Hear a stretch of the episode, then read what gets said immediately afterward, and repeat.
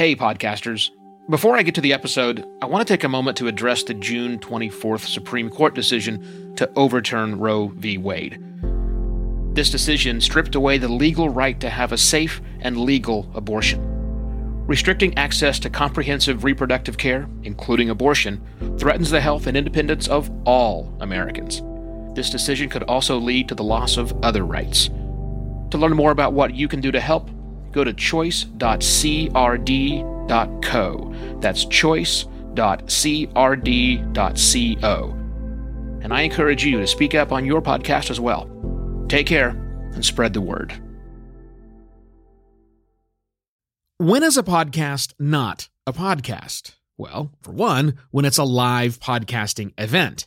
Sure, the podcast is still important, but really, it's the event that people want to watch, not the sausage making.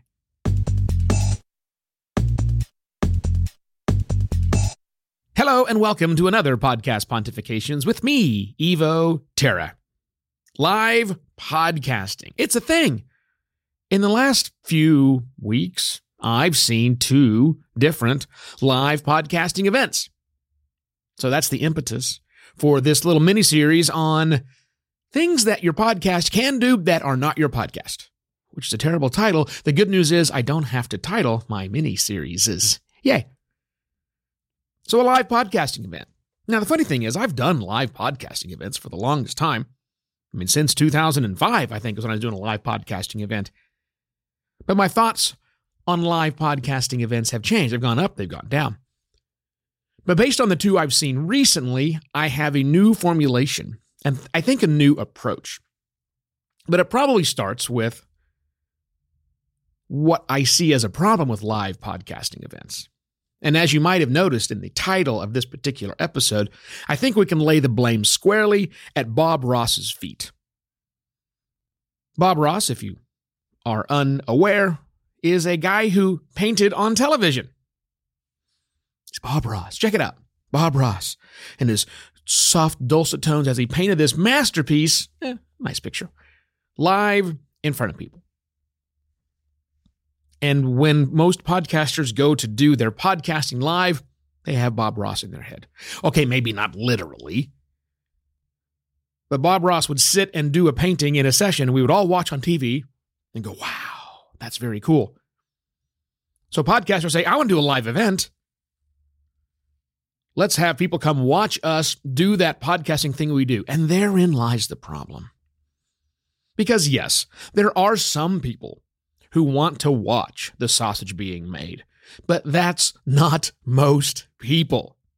Most people want the final product, or they want a section that comes out of that final product, something new that spins off out of that final product.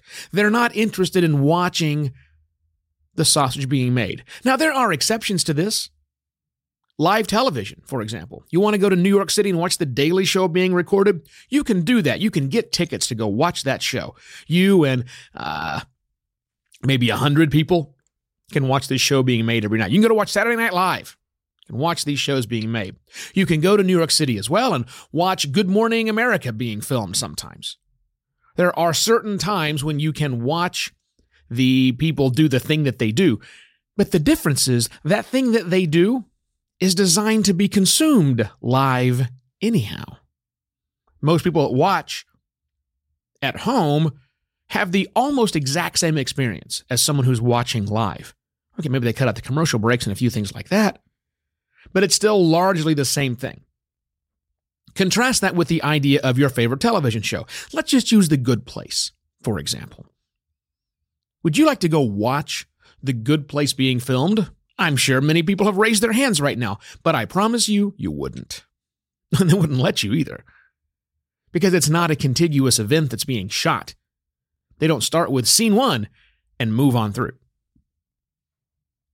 It's a amalgamation. It's lots of takes and retakes and boring and weeks of work to get an hour long program. Which leads me to the idea about podcasting. People who would like to go and attend a podcasting event don't want to watch a podcast episode being recorded. They want to watch an event. They want to watch an event. I went to a local event here in Phoenix. This, the podcast is called uh, Real Love, Real Stories, I believe, by Kanu. She is a, a local Phoenician here, lives here in Phoenix now. And she does her podcast, which is about love stories. Surprise. Went to a live event of hers. She didn't have a microphone, there wasn't a panel. She didn't play her intro music.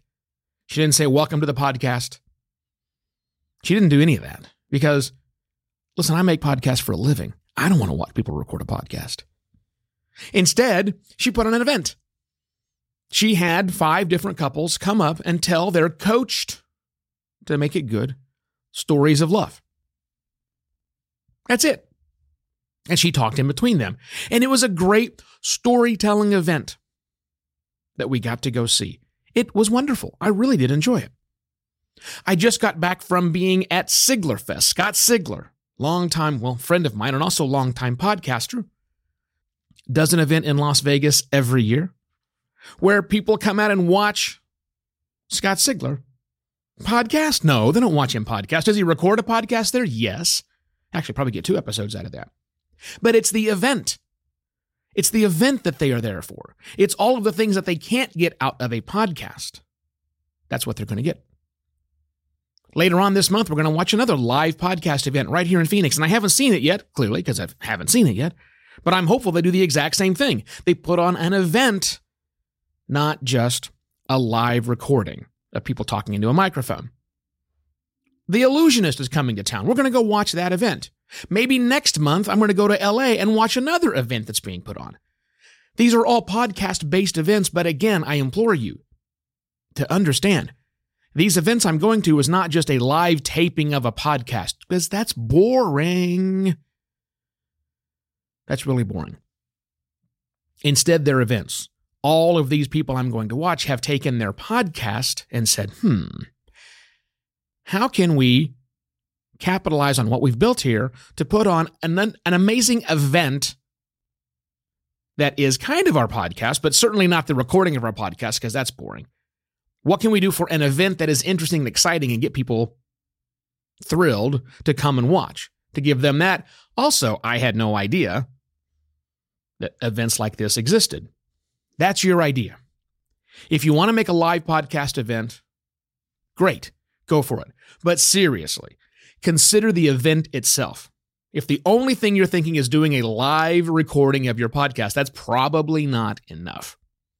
Now, maybe it is. Maybe you're one of the podcasters that just turns on the microphone and talks linearly and turns it off again. Great. I mean, I kind of do that here on this show. And while I'm assuming some of you would like to come over to my house and sit and watch, it's not all that exciting. I mean, really, it's not. This that I'm doing here on video, as I recorded this, is the closest thing I've got to a live podcast, but there's there's no point in doing that because I get the same thing just listening as watching somebody do it live. Yeah, there are a handful of people who would like to get that. I understand. But you're not doing a live event for a handful of people. You want the live event to bring in new people to the podcast event. When we went to the Real Love, Real Stories event, there were plenty of people in the audience who don't listen to Kanu's podcast, but they might start now because they enjoyed that event. It was just a fun, good storytelling event. Maybe that drives traffic over. So, all of this week, I'll be talking about other places where your podcast, things you you can do with your podcast that isn't your podcast, that's not just repurposing your content to actually bring in new people, as well as give a good experience to people who are current listeners who can enjoy that other thing. Today was live podcasting. More stuff coming up this week. So, three things. I'd like to hear about what you've done for live podcasting that you've either seen or you've been involved with. So go to flick.group slash podcast pontifications and tell me there, or just tell me right here in the comments. That's cool. We can have the conversation wherever you like. If you wish to keep the show going, because you notice we don't run ads in this program, go to buymeacoffee.com slash evoterra. Sign up. Like four bucks. You can, like, you can buy me a coffee, and you can do that every month. It helps keep the show going.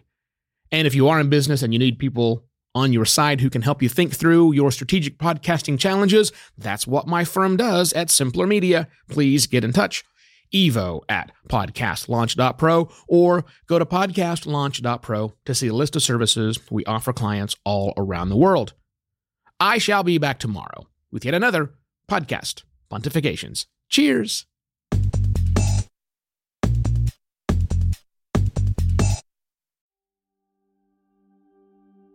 While Americans overwhelmingly support the right of an individual to make their own decisions about abortion, unfortunately, that right is no longer protected everywhere in the U.S. The Supreme Court overturned Roe v. Wade on June 24th. Abortion is a basic healthcare need for the millions of people who can become pregnant. Everyone should have the freedom to decide what's best for themselves and their families including when it comes to ending a pregnancy. This decision has dire consequences for individual health and safety and could have harsh repercussions for other landmark decisions. Restricting access to comprehensive reproductive care, including abortion, threatens the health and independence of all Americans. Even if you live in a state where abortion rights are upheld, access to safe medical procedures shouldn't be determined by location, and it shouldn't be the privilege of a small few. You can help by donating to local abortion funds.